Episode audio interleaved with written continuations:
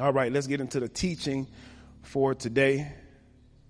Uh, we're back on the snapshots of the Holy Spirit. Is that blessing you guys? Yes. How many of you been more in contact with your angels? That's right. I'm telling you, you you ain't even know. Now you turning around like, what's that? I'm, am I lying? I be walking through my basement like, I know what it is. I know what it is, uh, okay?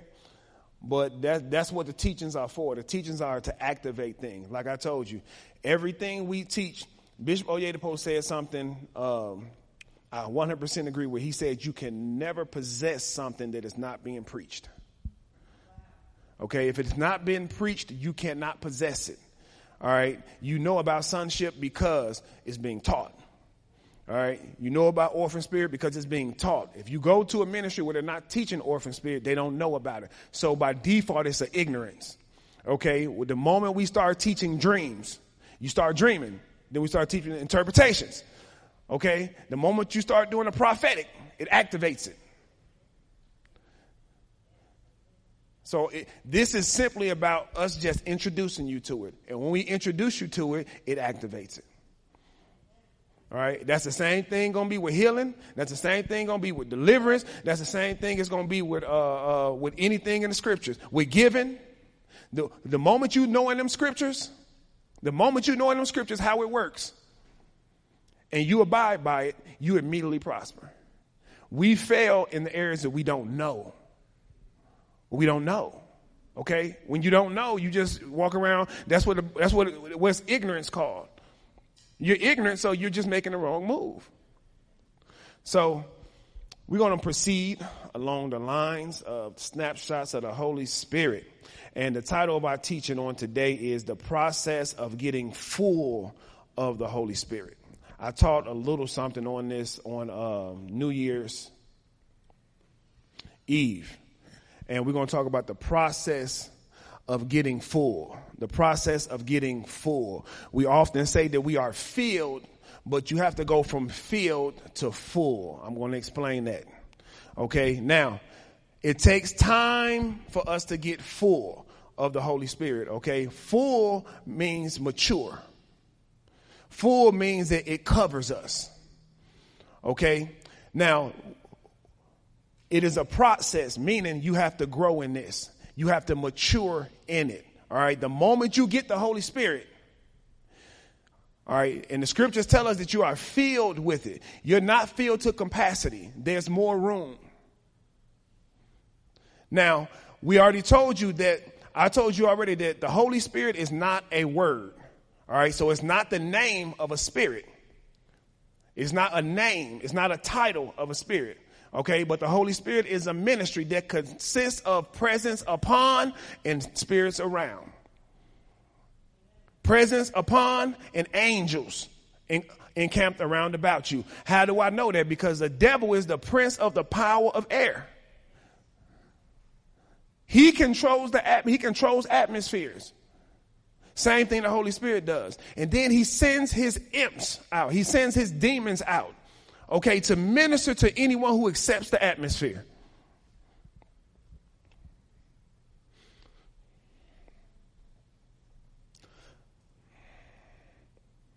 The Holy Spirit is a ministry, it's an institution for spiritual development. This is one of the reasons why we call it a helper.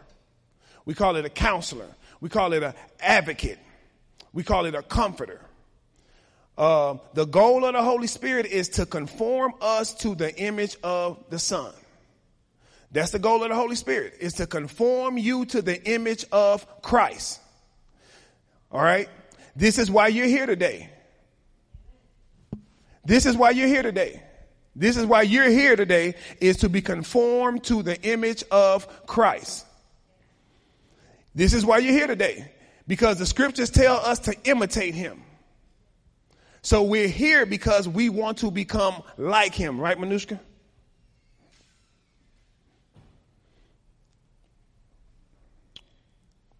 And so on today, what we're going to be doing is we're going to be comparing filled to full as a process of growth.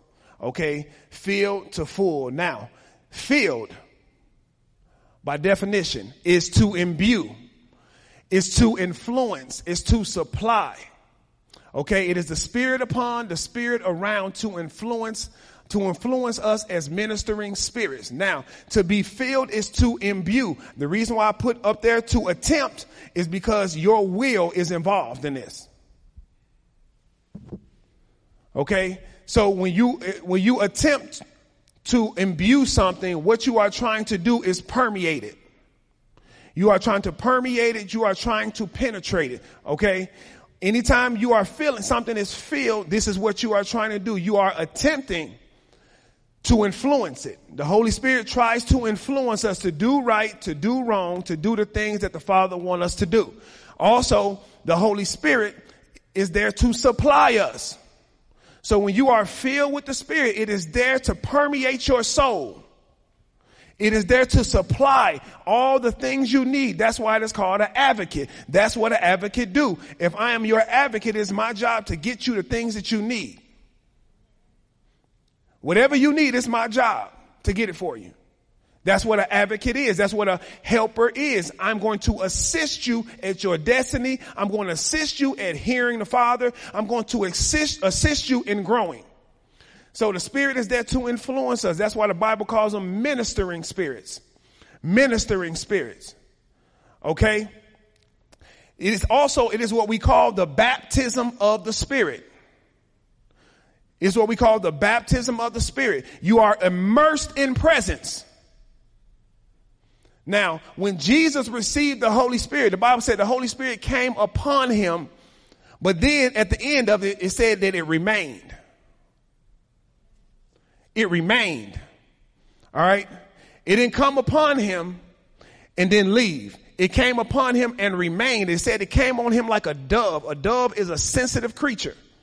Okay? You just can't walk up on a dove, okay? If you had a dove on your shoulder, you would have to move in a, in a, in a manner that you're conscious of what's on you.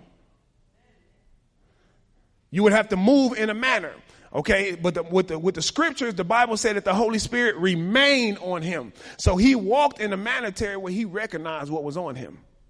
And because he recognized what was on him, it could consistently minister to him. So he watched what he walked, he watched who he talked to, he watched how he thought. He watched where he went.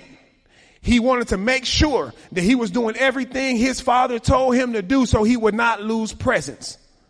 Because the moment the Holy Spirit lifts off you, you can feel it. Okay, the angels stop ministering. And typically they meant they, the Holy Spirit lifts off of you is because you are engaging. It's what the scriptures call trespass.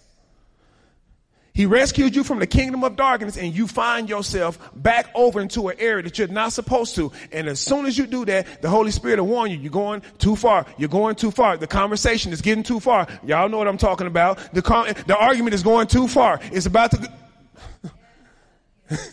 next thing you know, you cussing.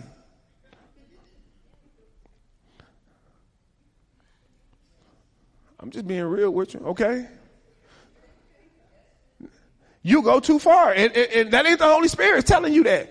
The Holy Spirit telling you, stop, shut up, be quiet. You hear it.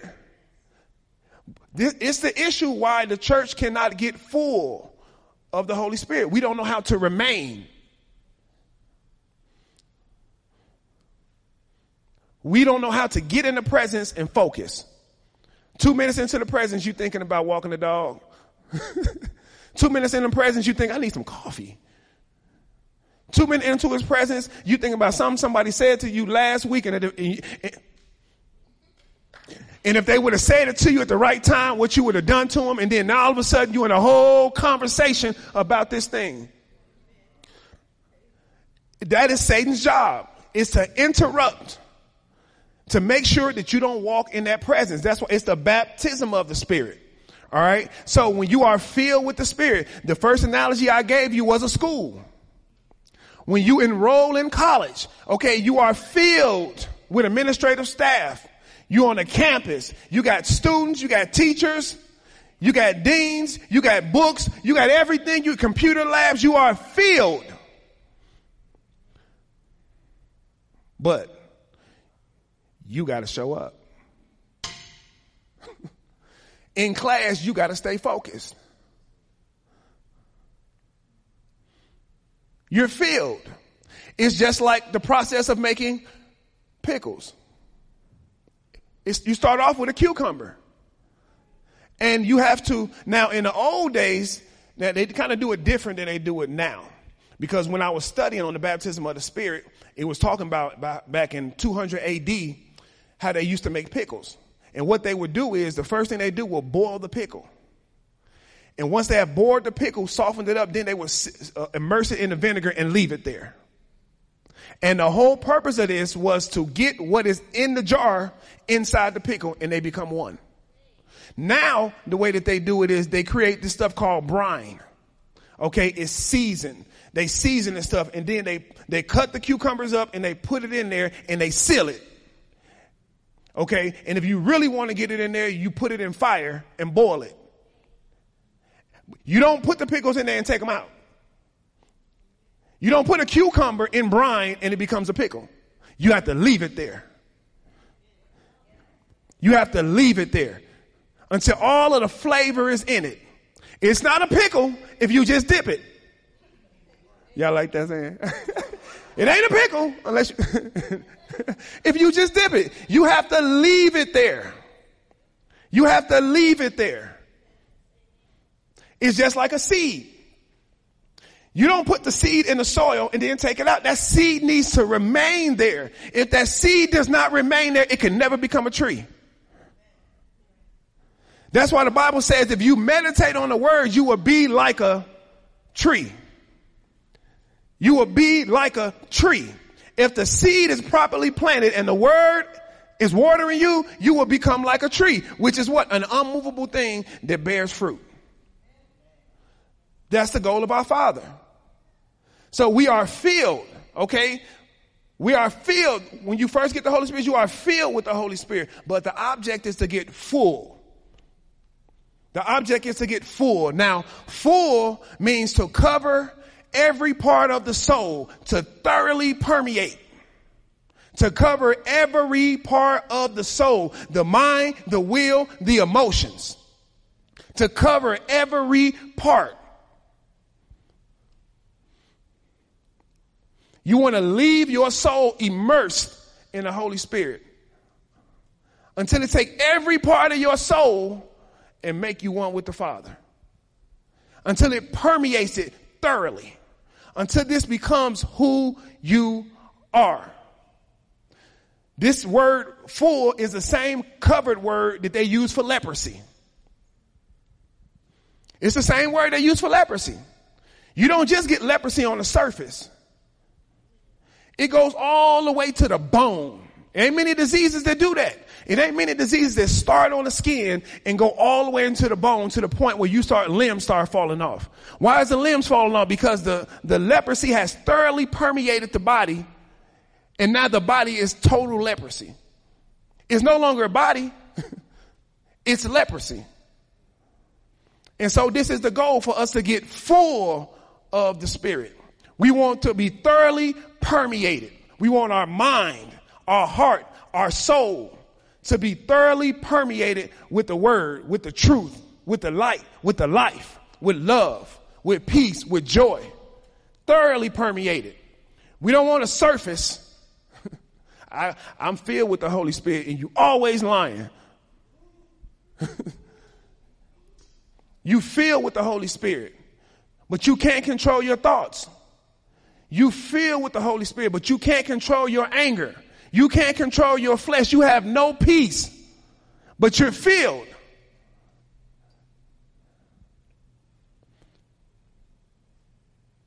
And so we, we go from filled to full. Say, we go from filled. I'm not doing this today. I'm not doing this today. If I got to be up here, y'all gonna be louder. Okay. I'm not doing this with y'all today. Say you go from filled to full. Okay. So when you're at field, you're just enrolling in school. When you're full, you've graduated. Amen.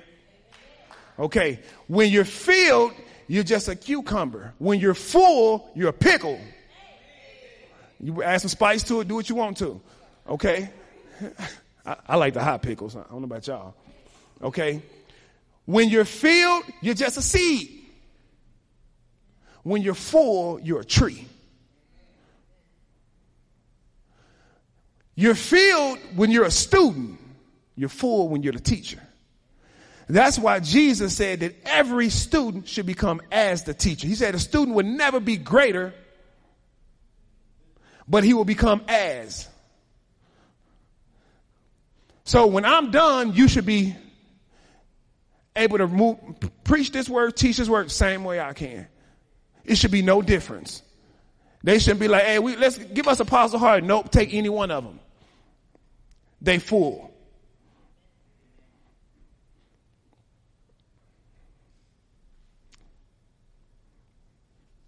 Our first scripture, Acts chapter 2. It says, And there appeared to them tongues as of fire distributing themselves, and they rested on each of them. And they were all filled with the Holy Spirit and began to speak in other tongues as the Spirit gave them utterance. So they were filled with the Holy Spirit, meaning the Spirit came upon them because the Bible said it rested on them and then angels surrounded them. But watch this. It was just the first day of school. This is just the first day of school. This is us putting the cucumber in the brine. Okay? This is the hen sitting on the egg.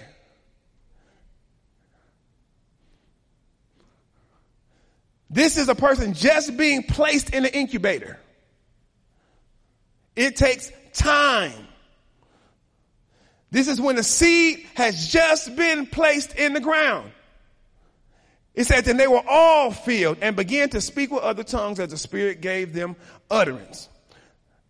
And so, filled, nepios, full, weos. It's the process of growth. That's how we grow. We allow the Spirit to give the Spirit control of our soul, your mind, your will, and your emotions. Acts chapter 4, verse 8. And it reads Then Peter, filled with the Holy Spirit, said to them, Rulers and elders of the people. Why do I got eight and nine there? Yeah. Okay, I see why. So one of them is Acts chapter 4 verse 8 and one is Acts chapter 13 verse 9. It's a, uh, a, a, a mistake on my behalf. Okay, it says, then Peter was filled with the Holy Spirit and said to them, now, Peter is filled with the Holy Spirit. And so now the Holy Spirit is using Peter to speak. So when you are filled with the Holy Spirit, the Holy Spirit can use you to speak. Actually, in this situation right here, Peter had just healed a man at the gate called Beautiful. So when you are filled with the Holy Spirit, it can still use you to heal people. But the whole purpose of being filled with the Holy Spirit is to be activated for work. When you're full, you become the work. Now, it ain't no strange thing that because Holy, because Peter was filled with the Holy Spirit, you've seen an angel rescue him from prison. Why? Because he's now filled with the Holy Spirit. What's even crazier is that the saints is at home praying for Peter to get out of jail. When, when Peter gets out of jail, the angel goes and rescues him. Uh, uh, uh, Peter pulls up to the property, knocking on the door. Now this is strange. This is how deep this, this, this walk is and this life is. Rhoda goes to the door, sees Peter, comes back, and said, Peter at the door. Now they like, no, that's impossible. He was in jail. Now what's crazy about it also is that they praying for this. They praying for this and they shocked it.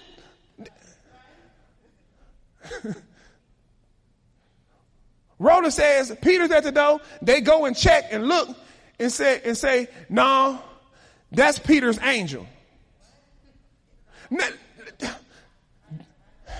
That's a normal, a normalcy? Because some people say that they say that your angels look like you. Your angel resembles you. So they said they went and looked, Chris, and they said that ain't Peter. That's that's Peter angel. But it was Peter. And so he's filled with the Holy Spirit, and you see angelic presence around him, operating in his life. Acts chapter 13, verse 9. It says, But Saul, who is also known as Paul, filled with the Holy Spirit, fixed his gaze on him. Now, this particular story right here, Paul is getting into a conflict with a magician. And the Bible is letting us know that Paul is filled with the Holy Spirit. And because he is filled with the Holy Spirit, the uh, Holy Spirit can use him. Now, because Paul is filled with the Holy Spirit, you see angels in his life. You see an angel rescue him from prison in the book of Acts, chapter 6, I think. Was it chapter 6? No, it wasn't chapter 6, chapter 12, I think.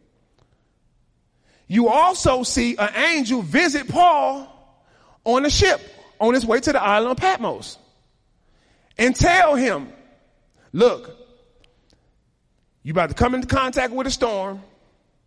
The ship ain't gonna make it, but all y'all gonna make it. And then Paul goes and tells them, like, look, the angel visited me and he told me this. We're gonna all make it safe, but the ship not. Now that's still frightening if you ain't, if you didn't hear the angel.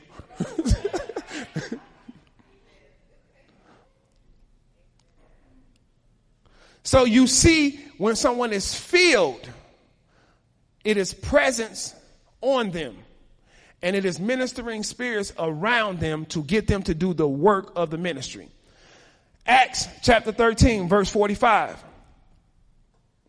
Let's look on the opposite end of it. It says, But when the Jews saw the crowds, they were filled with jealousy. they were filled with jealousy and began contradicting the things spoken by Paul and were blaspheming. So how does that look? Satan is the prince of the power of the air. He convinced them to be jealous of what Paul is saying. It's the scripture says that the, the Jews saw the crowd and they were being filled, they were, they were filled with jealousy. So how does that look? Demonic creatures all around them ministering to them. To the point where they act on it. They begin to agree with and they begin to contradict what God said. They begin to contradict what Paul said. The Bible said they even got to the point they were blaspheming. So just the way the Holy Spirit can rest on you and you can do mighty things in Him, a demonic spirit can rest on you and make you jealous, make you envious, bring you into strife, bring you into contention. That's why the scripture said where there's envy and there's strife, there's every evil work. Because being filled by the Spirit ain't being led by the Spirit. Because you are filled with the Spirit, that doesn't mean you are led by the Spirit. Say it again. Because you are filled doesn't mean you're being led. The Spirit is attempting to get you there. You have to respond. Acts chapter 19, verse 29. The city was filled with confusion. The city was filled with confusion. What does that look like? The, the prince of the power of the air is hovering over this city and then he has demonic creatures ministering confusion to these people. They accept it to the point where the scripture says, and they rushed with one accord into the theater, theater dragging along Gaius and Aristarchus, Paul's traveling companions from Macedonia. So, so, so the atmosphere is filled with such confusion and contention because of Satan that it makes the people act on it.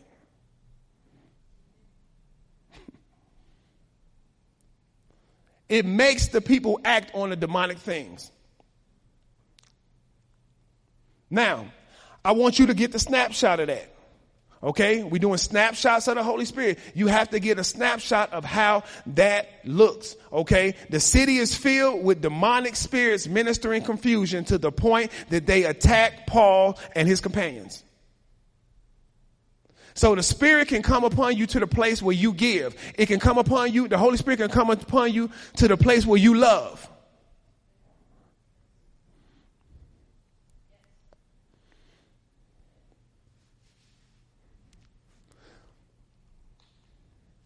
But all of this deals with soul behavior. It all deals with soul behavior. It is where you put your soul at. The greatest, the battle right now is for the soul. It's for the soul. The battle right now is for the soul. That's why the greatest commandment was, Hear, O Israel, Love the Lord your God with all your mind, all your heart, all your soul, all your strength, all your understanding. What is he telling us? Give me all of that. Put that in my hands. And when I give it back to you, it's going to resemble me. Give me your mind. And when I give it back to you, you're going to have the mind of Christ. Give it back. When I give it back to you, you're going to think like I do. When I give it back to you, your ways are going to be like my ways. When you give me your heart, this is what it means to be filled with the Spirit. That's why I said something earlier about the whole mental health thing. Let me get the definition of soul, what soul is. Okay, the soul and the mind, the soul, okay, is literally the heart and the mind. Okay, the soul is the heart, the will, and the emotions. The will is your soul. All right, but the soul consists of the heart, the will, and the emotions. All right, I told you before about the soul algorithm. All right, whatever the mind, the mind is how is is is the entrance into the soul. And the heart, the soul is the seat of your intellect. Okay. It is the center of your life. That's why it says the soul and the mind, the fountain and seat of thoughts, passions, desires, appetites, affections, purposes, and endeavors. It is, it is of the understanding, the faculty, and seat of intelligence. It is the will, the character. It is the soul as far as it is affected and stirred in a bad or good way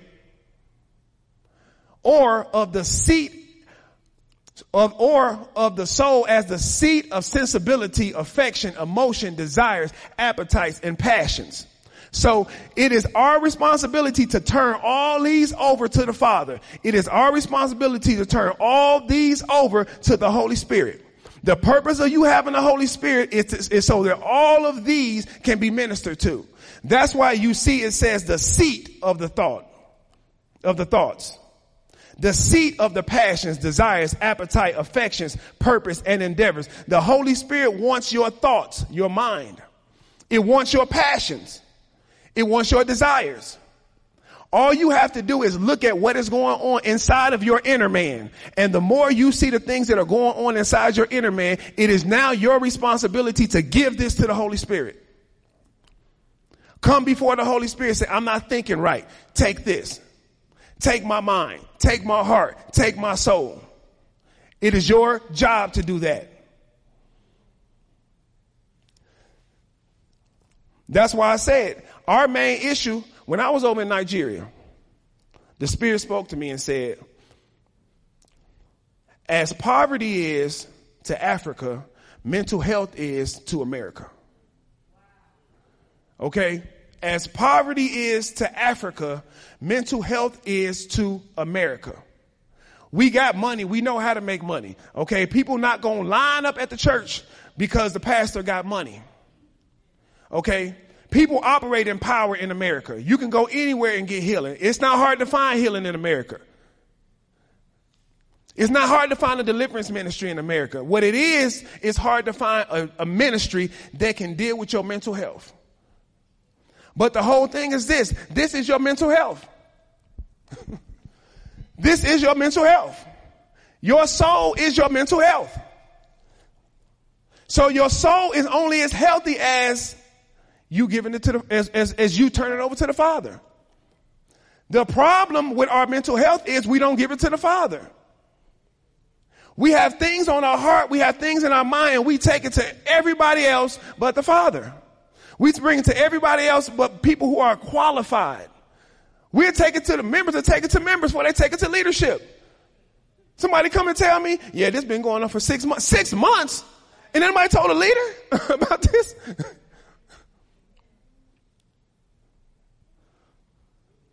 This is our mental health, our mind, our will, and our emotions. The reason why the church is under attack or the church has such high level of mental health going on is because we think we're filled with the Holy Spirit. And that's good enough. we, we think filled is enough. We think because I got the Holy Spirit, that's good enough. But there's no engagement. There's no submission. You have not turned your will over to him. He wants your appetite. He wants your aversions. That's why it says the seat of intellect, which means in that seat right now, your seat of intellect right now sits your carnality.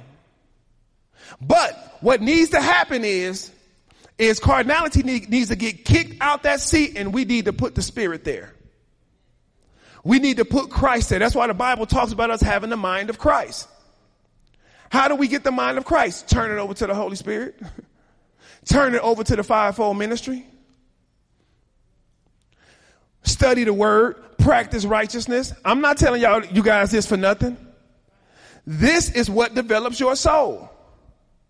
I told you, I've been in and out of churches. And, and, and watch this. This ain't just no, no, no word that I'm just giving you. I'm telling you what changed us. Okay?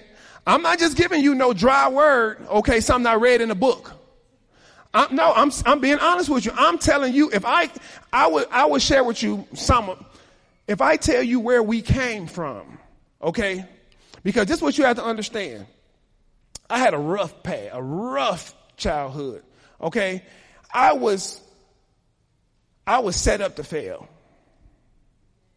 I was set up to fail. Parents got divorced at three, both of them heavily submerged in sexual immorality. Now, do you know this? If the parents are in sexual immorality, it comes upon the children.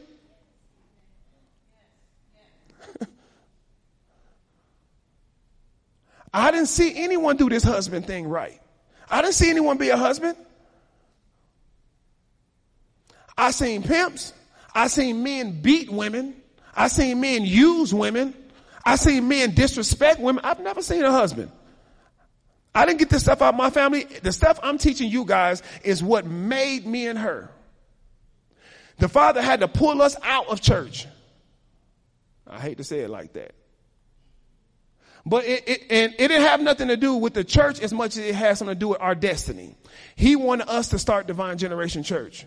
That's what it was about. Okay. But with the issues that I was going on, go, that was going on inside of me, no ministry could help me. I was in the church for four, 13, 14 years before the Father pulled me out. It couldn't help me because all it was doing was saying this is what faith is. It was nothing practical. That's why when I met Kirby, I said, you want me to show you how to pray? And he was like, what? You want to show me how to pray? Who do you think you're talking to? You better get out of my face. Because what I noticed that I was in church, but they never taught me how to pray. They just said pray. Q, pray. Okay, how does that look? What does that look like? What do I do with that? I wanted, you know how I know about this stuff? Because I studied it out and I asked questions because I wanted to know why is the church so, everybody filled with the Holy Spirit, but there's so much poverty going on in the church? Why is there so much promiscuous activity? Why is there so much carnal activity going on? Why is there so much hate and competition? Wherever there's competition, it means people don't know who they are. And so I wanted to know. But like I said, I came up, Renee, I was raised in a cesspool of sin. I was raised in Chicago at the time when black on black crime was most prominent. I've had guns put to my head. Like I told you, I was raised in a cesspool of, I wasn't raised in church. I was not raised in church. I had to go and get this stuff. I had to go and search out this word and find this word. Y'all not getting none from no punkin preacher. Okay, I'm just letting you know. Ain't none cookies about me. My my parents, I'm telling you, eh, my the stuff that was going on in my I had nothing but pimps, nothing but drug dealers. I was set up to fail. And so I'm the stuff I'm showing y'all, teaching y'all is stuff that pulled me out of it. That pulled me out of it. I told you, me and AD was talking. AD asked me a question. He said, bro, I've been knowing, I've been knowing you since you was 11. now, he said, I've been knowing you since you was 11. Where did you learn this stuff from? No, he came down, he seen my household. He seen my wife and my marriage. He seen my kids, he seen how I was living. And he was like, where did you, where did you learn this from? Where, where, where did you see this at? The word. the word. I was talking to my uncle. Let me say this before I say this. Never compare fruit with people. All right? Never compare your fruit with other people's. All right? Never compare your fruit with other people because everybody's fruit is going to be different. But if you have to, if it's a must, if it happens, make sure you compare your fruit with somebody who started where you started.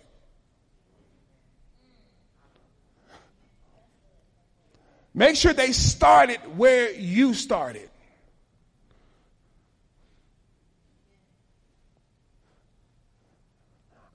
I'm, a, I'm crazy. I study, Tremaine, I study Go back in the Old Testament, I, I go back and I study where the people started from. Where did Abraham start at? Abraham was with his father. Before God called him out, he lost his younger brother. His youngest brother. I study him.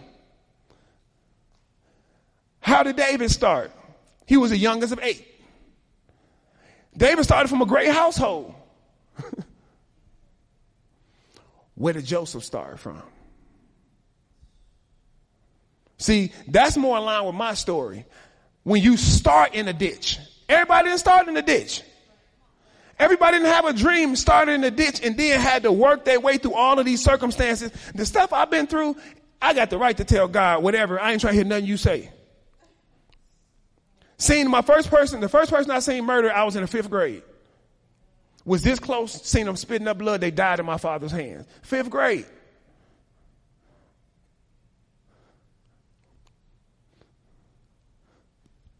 Experienced molestation at the age of eight and nine by a man and then by women because of neglectful parents.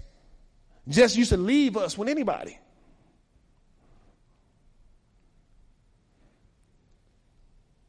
At, at 10, I was given marijuana, I was given alcohol, and said, since you're going to do it, you might as well do it with us. At 10, I was set up to fail, Q. There's no way Satan wanted to see me standing right here doing what I'm doing. I was set up to fail. At 10, I was given condoms. Told you can have sex. Sexually active since nine.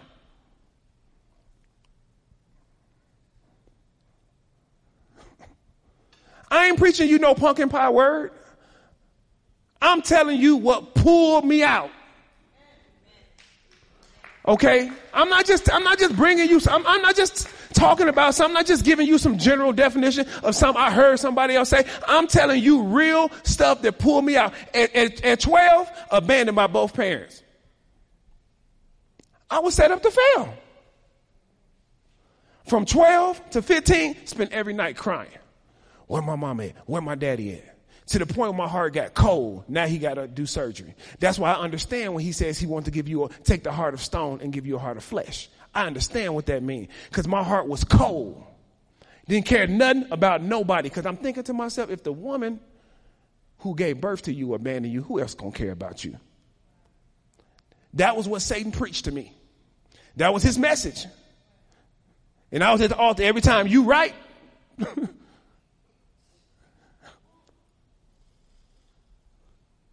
From eighth grade, I played, I started playing basketball in sixth grade. Watch this. In the sixth grade, my auntie uncle came and got me from Chicago, Illinois, brought me to Decatur. At halfway through sixth, eh, through sixth grade, I moved to Decatur, Illinois. By the beginning of the seventh grade year, I had knocked somebody out, punched a dude in the eye, cracked his skull. They kicked me out the city. I got to go back to Chicago, where both of my parents were on drugs for 25 years, for the first 25 years of my life. Now, you, do you know the demons that come with that? Do you know because it's on the parents, it automatically comes on the child? Started playing basketball. So, I, so at, at, at seventh grade, I dropped out. I dropped out of school. I did not go to school in seventh grade. Once they moved back to Chicago, I stopped going to school. You know why I stopped going? Because both my parents was on, was on drugs and they didn't even pay attention to me. I'm supposed to be at school. I'm out hanging around. It was times I wouldn't come home for three days in a row and they didn't even notice. I was set up to fail. Now, let me preface it with this. They had a hard upbringing too. That's why the way they, that's why they were the way they are. My father's father was cruel. I'm talking about cruel. I'm talking about work all day in the junkyard and then make my father clean his toes. I'm talking about cruel. Used to put cans on my father's head, his brother, and shoot him off. I'm talking cruel. Father got a gash in his head where his, where his sister smacked him with an iron. My father was treated cruel. And so what he did for me was way better than what somebody did for him. That's why you have to appreciate where you are and what you have because people can only give you what they, what they have. Okay? My mother, Never met her mother, never met her father, don't know nobody, anybody in her family. Deal with that. What if that was your life? You don't know your mother, you don't know father, you don't know cousins, no aunties, no uncles, no grandparents because you've been adopted. She found out she was adopted at the age 17, immediately went into using drugs. So I'm not telling you this stuff works. Because I was set up to fail. From eighth grade to college, I played basketball. Did not hear my mother's voice one time. I'm telling y'all real stuff, okay? Did not hear my mother's voice one time. Father, not present. He know where I'm at, he just don't care. But like I said, he had this situation he was dealing with. All right? This is what I want you to know. Because from eighth grade all the way to college, every game I played, show me. I'm looking for my parents.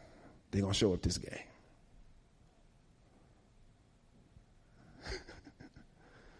yep, this going to be the game. They're going to show up.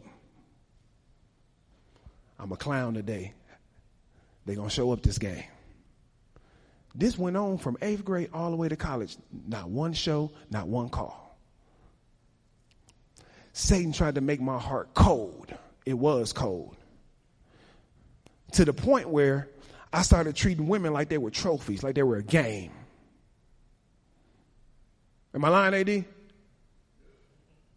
is my roommate. It was a trophy to me. I started treating women like they were trophies. I started just finding women to see how many I could have sex with and counting the number up every year.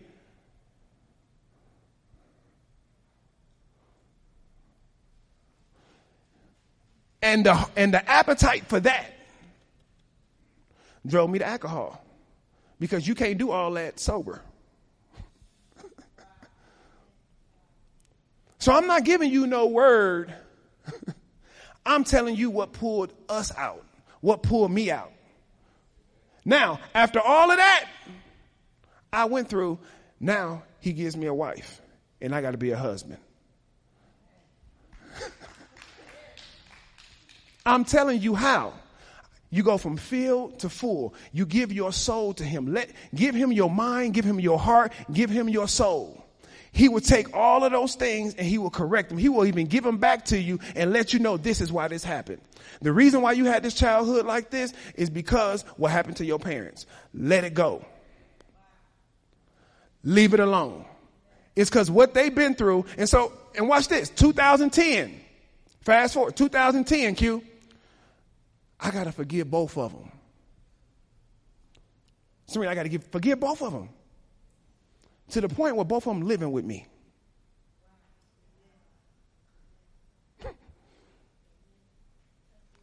Both of them living with me in my household. The two people who want to have nothing to do with me. And I got to love them. I got to take care of them. I got to help them. We go to this ministry, Renee, and uh, um, uh, I would meet with the pastors on other days that they didn't have, we didn't have church for mentorship. And I met there, me and my father would do it. I met with one pastor and he told me, he said, your father, he said, he said, he said, you're a very honorable young man. He said, your father told me the only reason why he's in Atlanta is because he seen you was taking the faith serious.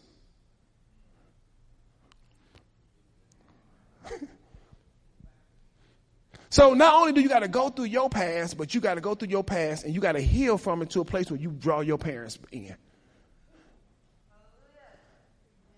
You got to go from field to full. You ain't gonna do no with no little rinky dink. Nope, that ain't gonna get it.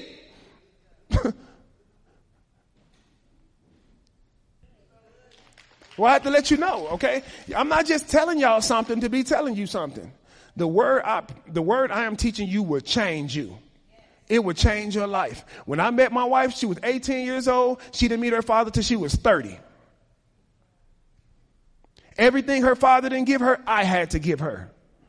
And I didn't get it from my father. How do you do that? You got to depend on the Holy Spirit. That's fruit. And what amazes me is 90% of the women that come in contact with her, and I'm not even talking about in the church realm. I'm talking about in the workplace. Everywhere she goes, people want, to mentor, want, want her to mentor them. I ain't just telling you no rinky dink stuff. Okay? I'm telling you, this word will change your life. You want to know what this preaching, this teaching, and me as apostle can do for you? Look at her. That's why the Bible always tells your first ministry is your home. Your first ministry going to be your spouse.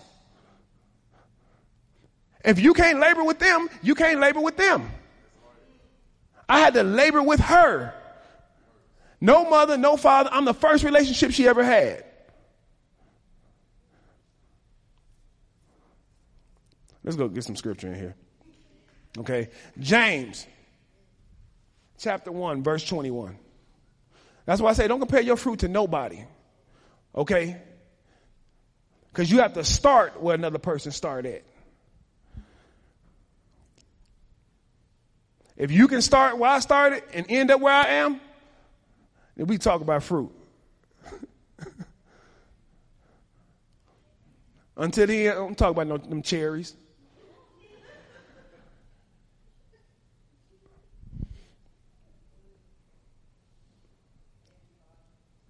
James 121 it says, Wherefore lay aside all filthiness and superfluity of naughtiness, and receive with meekness the engrafted word that is able to save your soul. This is what it means for the Holy Spirit to be in you, is the word gets engrafted into you. When we got saved, the Father, in, we got engrafted into a tree. Now, what does engrafting process look like? You're to take a limb from a, from, uh, uh, uh, from one tree and you're to attach it to another tree and everything that is in that tree is to end up in the branch. This is what it means when the Bible says the Holy Spirit in you. Okay? The Holy Spirit has to get in you, which means you have to allow it to happen. First Peter 9, it says receiving the end of your faith, the salvation of your soul. This is the end game, the salvation of your soul. You giving your heart, your mind, your soul to the Father. You giving your heart, your mind, your soul to the Holy Spirit, and you allow the Holy Spirit to raise you. You allow the Holy Spirit to teach you, to lead you, to guide you, to instruct you. This is practical stuff. Third John chapter 1 verse 2. It says, beloved, I pray that you may prosper in all things and be in health, just as your soul prospers. just as your soul prospers. He said, I pray that you may prosper and be in, in all things and in good health. But it will only be as your soul prospers. As you turn your soul over to the Holy Spirit, as you turn your soul over to the ministering angels, this is the only way that you can prosper. You have to prosper at the soul level first. Okay? Then from the soul level, your life becomes it. Your mind needs to be changed. The Bible says, as a man thinketh in his heart, so is he. So what do we have to do? Change the way you see yourself. That is the job of the Holy Spirit. That is the job of the fivefold ministry is to change the way you see yourself. Okay? Proverbs chapter 4 verse 23. It says, above all else, guard your heart for everything you do flows from it. Flows from it. So if you don't give your heart to the Holy Spirit, if you don't give your heart to the Father, everything, watch this, the wrong stuff will flow from it. This is how people get offended. God does not have their heart, so Satan can say something.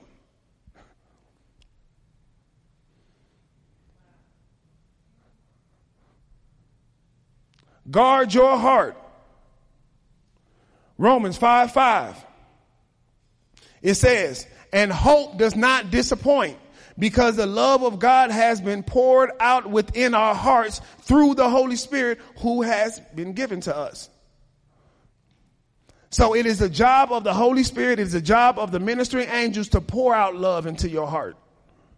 But you got to receive it. You got to absorb it. You got to want it. You got to want the change. Okay? This is, and like I said, this is my question is how do we have the Holy Spirit and a mental health crisis in the church? How? Because we're filled and we don't know we have to get full. We're filled, but we don't know we have to get full. Okay? Luke chapter 1, chapter 4, verse 1. Now we looked at the field. Now let's look at the full. Luke chapter 4, verse 1, it says, Jesus, full of the Holy Spirit, Jesus, full of the Holy Spirit, returned from the, from the Jordan and was led around by the Spirit in the wilderness. Jesus was full of the Holy Spirit. What does that mean? It permeated, it penetrated, it had every part of his soul. What actually started me into studying this was this, was when I looked up the word full, I wanted to see if it was the same word as it was filled. I want, okay? And so the word filled is the Greek word pimpleme. And the, and the Greek word for full is the word plurace. Plurace, plurace. Okay, so now why is that important? Because when the Greeks speak, they use their language. So it said that Jesus was plurace of the Holy Spirit. He wasn't pimpleme, he was plurace. If it had said he was pimp, uh, it would just say that angels were surrounding him. But it said plurace, which means that it was covering every part of his soul. That's why he could be led in the wilderness to fast for 40 days. That's why it's hard to fast. It's easier to fast when every part of your soul has been covered when every part of your soul has been permeated. It ain't no, it ain't, it ain't nothing strange when people first start this walk off. It's hard to fast because it's a move from flesh to spiritual. That's the movement from flesh to spiritual. So it becomes hard to fast. And that's why I say you go from flesh to spiritual, from spiritual to uh, uh, uh, uh anointed, from anointed to walking in glory. But it's a process of getting full. First John, I mean, no, no, no. John chapter 1, verse 14. It says, And the word became flesh and dwelt amongst us. And we saw his glory, glory of the, of, uh, glory as of the only begotten from the Father, full of grace and truth. Full of grace and truth. He was full of grace and truth, meaning every part of his soul was covered in grace. He understood it. He had an appetite for grace. His aversions was for grace. His intellect. He had given it all over to grace. He was full of grace and truth, which means he knew truth. He knew God was his father. That's why he kept referring back to it. I only do what my father say. Why? Because he was full of truth. He knew who plan it was. I don't have a will. My meat and drink is to do his will. He knew. Why? Because he was full. He was full. He was so full, he was able to be uh, uh, uh, uh, uh sent into the wilderness, tempted for 40 days. Satan could speak to him, and then at the end of that, the Bible says he came out full of the power. Well, how did he come out full of power? He went in full. he finished the fast. Okay, I'm sorry.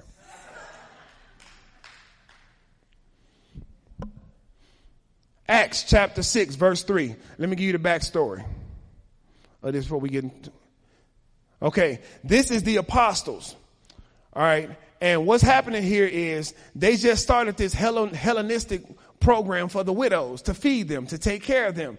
And the apostles are like Terry, like, look, uh, y'all need to find somebody else for this work.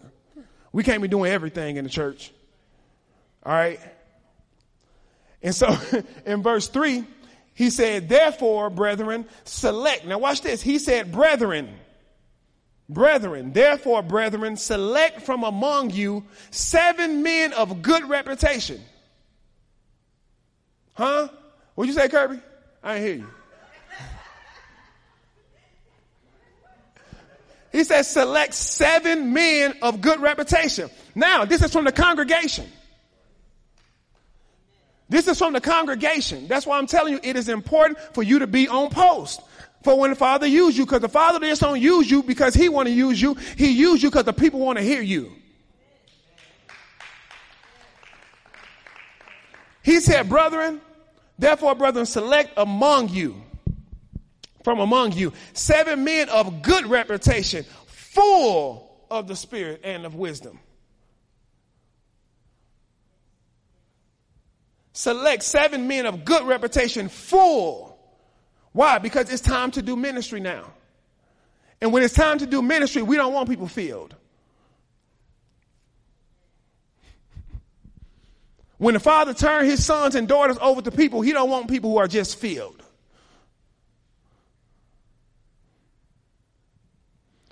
He want people who are full. Furthermore, on the day of Pentecost, they were filled. Why is now they choosing people who are full? Huh? if it ain't relevant, what I'm saying, then why are they choosing people full if they're already filled? He told them, he said, brethren, select seven people. So you know the people who selected had to have a spirit. So why would he say select people who are full of the spirit and full of wisdom? Meaning every part of their life, their mind, their heart, and their soul. They're not overly emotional. It's controlled by wisdom. The Holy Spirit has their heart. They're not intellectual, they have godly wisdom. Choose them to do what? Whom we may put in charge. That's why the, the scripture said, never put a novice in charge, lest they be puffed up. Don't put somebody in charge who not full. Don't put somebody in charge who not practicing righteousness. Don't put somebody in charge who not praying, who not fasting, who not reading the word, who not doing community, who not giving. Don't put them in charge. They're not full. So whenever I think about, I'm looking for people full. I ain't looking for partial.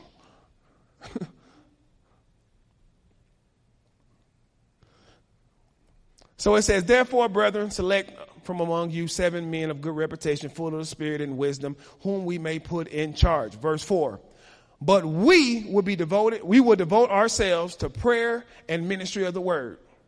The statement found approval with the whole congregation, and they chose Stephen, a man full of faith not filled with faith, not pimpleme, plurace. Not someone in which faith is trying to get in. someone whose faith they have absorbed it. It's absorbed. They want it. Full of faith and of the Holy Spirit. And Philip, Prochorus, Nikon, uh, uh, Nicanor, Timon, Parmenius, and Nicholas, a proselyte from Antioch. So these were all the people that they chose that were full of the Holy Spirit and wisdom. You see the separation? There was a separation. So the people who did get chose, Chap- Acts chapter 6, verse 8. It says, And Stephen, full of grace and power, was performing great wonders and signs among the people. This is the same, this is the same Simon. Watch this. This is the, I mean, uh, Stephen, this is the same Stephen in which the scripture said that, Serena, that he had a wisdom that was irresistible. He was preaching and they couldn't even leave. he was preaching, Serena. They couldn't leave, neither could they argue with him. So you know what they had to do? They had to stone him.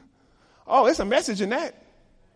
When you can't resist the preaching and then you can't knock it, the only thing you can do is kill him.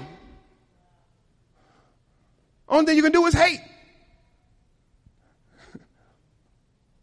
But the Spirit was on him so much that he died like Jesus being stoned, he looked up in heaven, seeing the Son on the right hand of the Father, and said, Father, forgive them, for they don't know what they're doing. You can't do that if you ain't full. you can't do that if you ain't full. You still worry about that $20 somebody owe you. You, all right, I ain't gonna do that to y'all. I seen y'all roll y'all eyes at me. It was the men too. No, I'm just playing. I'm just joking. but when you're full, there's certain things that you can do that when you're not filled. Okay? You can't do that. Somebody, they hitting you with stones, stoning you, and your heart is towards forgiving them. Why you getting hit with the rocks? You can't do that. I understand when your parents living in your house, neither one of them wanted you. And you got to love them anyway. You hear Satan, but they didn't do this. They didn't do that. They didn't do that. They didn't do that. They did this. This happened because they didn't do this. And this happened the whole reason why you're in this situation because of that and because of this. You better be, you better be full because they going to minister to you. Satan give you every reason to hate somebody. Every reason not to like somebody. Acts chapter 13, verse 10. Now, this is the continuation of the other uh, scripture when Paul was filled with the Spirit and he gazed. This is the other half of the uh, scripture. And it says, and this is Paul talking, he's talking to a magician who was all up in their business, acting a fool. He had to come to him. He said, he said, you Y'all listening? Y'all ready? Watch this. You who are full of deceit and fraud. So, just like you can be full of wisdom and faith, just like you can be full of, of, of the Holy Spirit, just like you can be full of grace and truth, you can be full of deceit. You can be full of fraud. You can be full of anger. Which means this, now this ain't, this ain't filled with anger. This is full, which means this anger is covering, this, this deceit is covering every part of the soul.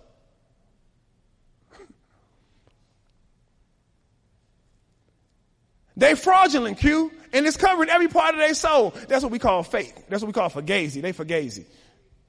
They fugazi. Fugazi.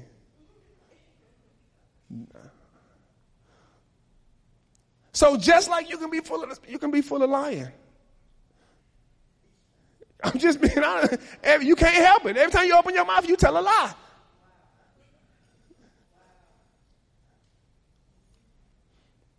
Why? Okay, let's go a little further. He said, You who are full of all deceit, not just some deceit, and fraud. Look at this. Because he's full of deceit and full of fraud, he's a son of the devil. So, as sons of God, we're supposed to be full of the Spirit. As sons of the devil, or the devil, they're full of something else. He said, You son of the devil, you enemy of righteousness, will you not cease to make crooked the straight ways of the Lord. So because of what he's full of, it qualifies him to be a son of Satan. Because of what he's full of, he's an enemy of righteousness. So he don't like praying, trying to hear nothing about no purpose, no destiny. God called me to do this. Trying to hear nothing about no going to church. No giving, get them preachers nothing. Keep my money.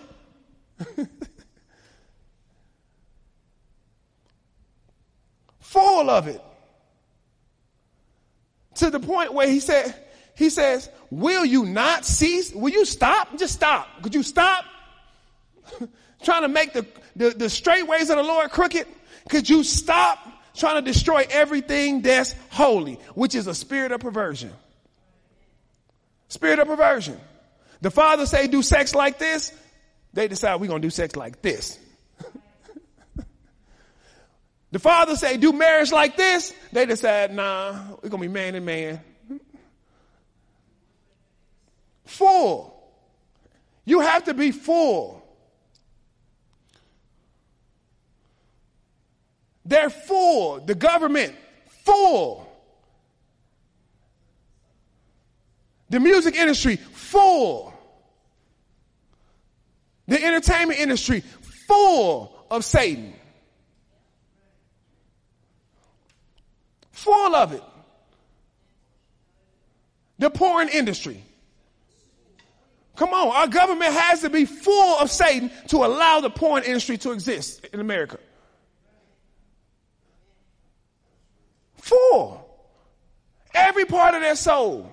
All they're thinking about is the money.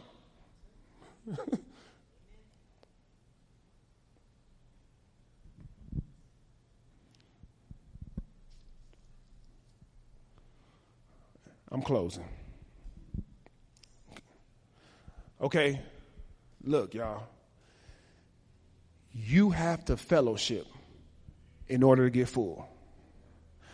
Ain't no way around it. You have to fellowship with the Holy Spirit in order to get full. You have to fellowship with it. It can't be spotty. You can't take a day off You can't take two, three days off from this. Q, this is an everyday thing. This is every single day. It's a, it's a lifestyle. This is a spirit life. this is an abundant life. Eternal life. This ain't just we do it today and we might not we gonna do it tomorrow. This ain't pick it up when I feel bad. This ain't call on him when I need. This is intentionally. You know when you should pray? When you don't feel like it. Okay? That's, that should be your practice. You don't feel like praying? Go pray. You don't feel like studying? Go studying. Because anytime you don't feel like it, that means the flesh is in control. That means Satan is trying to minister to you because he know there's an advancement. You feel that tug to pray? The Father's trying to open the door. Okay? He's trying to reveal something to you. He's trying to show something to you. You gotta be, you got a fellowship to get full. You gotta fellowship with the Spirit. You gotta take off from work. Don't go on no vacation. Don't rent no hotel. And if you do, let it just be you and the Holy Spirit.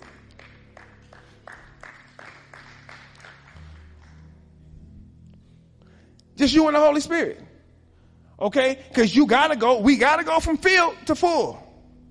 And you not gonna go from field to full taking days off. Now, now, don't get me wrong. I'm saying I'm taking no day. You know, you get what I'm saying? But you you need to put in enough work to know that I earned this day off. Okay? If you ain't gonna study today, it's because you earned it. You've been in the word so treacherously that you deserve a day off. Because like I told you, when you first watch this, when you first come into school, the whole purpose of you coming into school is to graduate. you can you cannot study you want to. It's going to be a test. you can study, you cannot, it's going to be a test whether you study or not. And the test is always going to be to see are you full? Jesus, tempted, sent into the wilderness, tempted. Well, the definition of tempted is to ascertain the quality of your soul. I need to see where you are. Okay? Look, I hate to bring it, say this disappointing to y'all. Some of y'all got ambitions to do great things, but your fellowship, it ain't gonna get you there. It's not gonna get you there. You got ambitions, but the Father can't trust you with that because He can't trust you to pray. He can't trust you to fast. He can't even trust you to show up on time. and what's crazy is you ain't late to your job. Okay, I'm sorry. Uh, you ain't late to stuff that's important to you. You will, you will read it if you know it's going to get you some money. You will study it if you know it's going to bring you to advancement.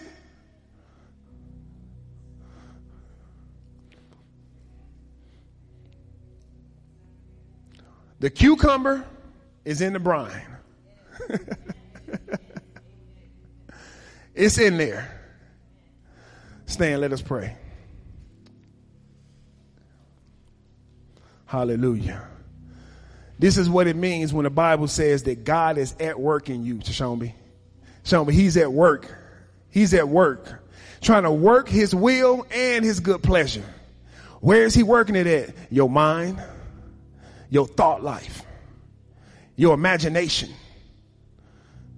your unconscious mind, your conscious mind. Where is he working it at? Your soul, your will, your appetite, your aversions, your intellect, your disposition, your character. I want to take you high, but your character low. And you think you're right. he wants to take us higher, but our heart, we over emotional. We get mad quick we have to take worship more serious. This is why. This is why. Everybody doesn't have permission to do it. Everybody doesn't have permission, Chris, to approach the throne of grace. Everybody don't have the permission. Everybody don't have access. That's for sons and daughters. Religious folks ain't got access to that. It's for sons and daughters. You got to take this stuff serious. When you got saved, watch this. You gave your life. You didn't give your problems. You ain't do it until you get a spouse. You ain't doing it until the bank account change. You want your whole soul to be engulfed.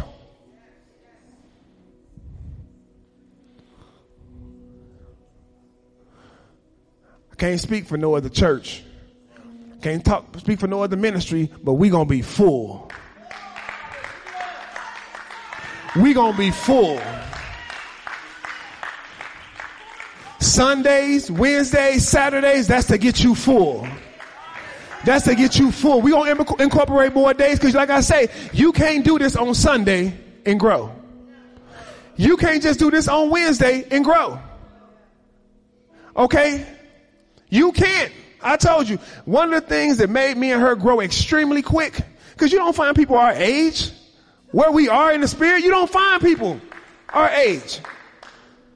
You don't find people. I was so happy when, when Q and Sean became, I, I, I don't know people my age that really pray. that really fast, that really dive into the word. What made us grow extremely quick? When we was at the house of refuge, we was at church six days a week, whatever. I know you ain't got time for it, but that's why you are never walking your destiny. You will never walk in your destiny only on Sundays. You will never walk in your destiny only doing Wednesdays. You will never walk in your destiny. This is a seven day a week thing. Everything we set up is to get you there. The prayer call, the conversations, everything is to get you there. The podcast, everything is to get you there. We are equipping you. I told people before we started this ministry, Miss Mary, I said, this is the type of ministry where we put the onus on you. we put the onus on you. You would never say you're not growing because of us.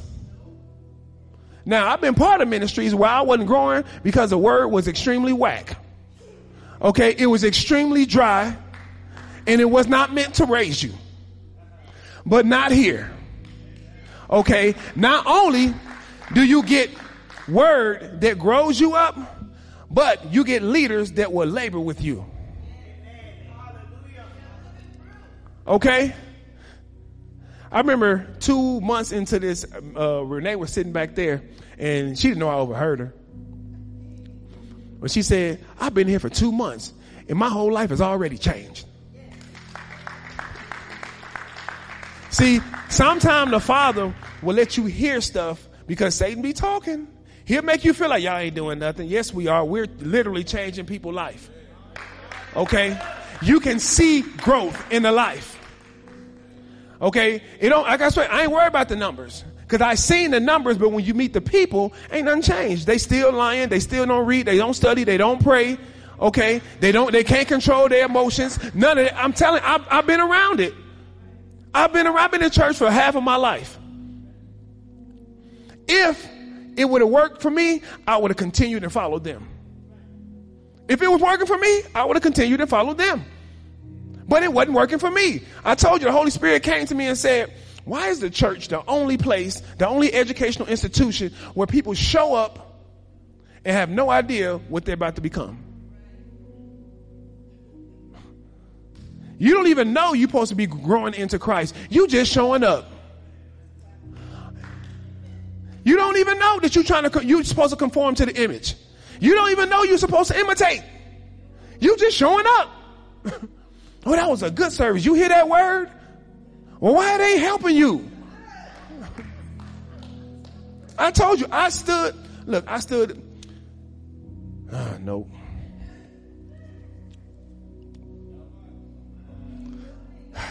Jesus. I stood even even when I stood in Nigeria, like I said, I love the work, but I ain't impressed with the people.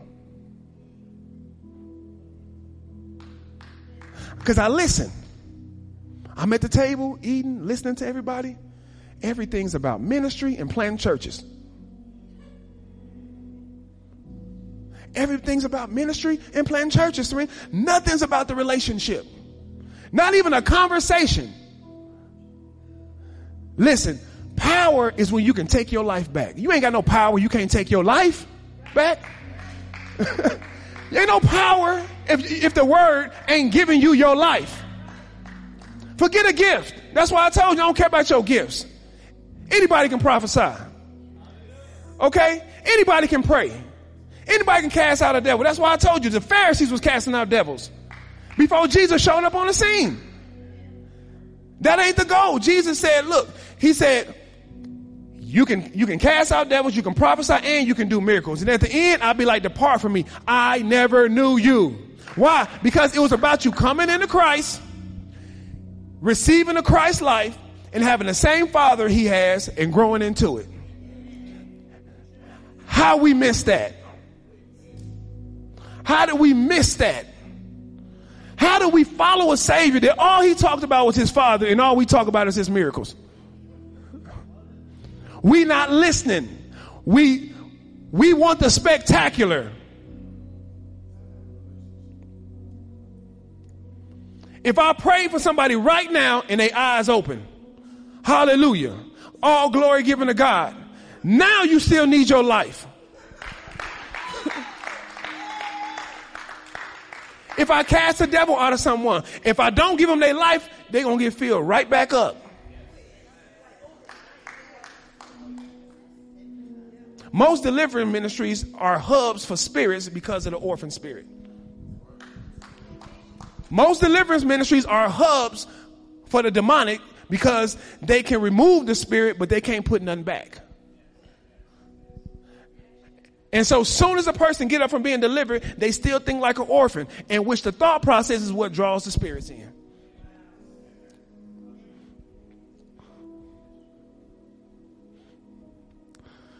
Don't despise small beginnings. I'm telling you, this word changed us. It made us.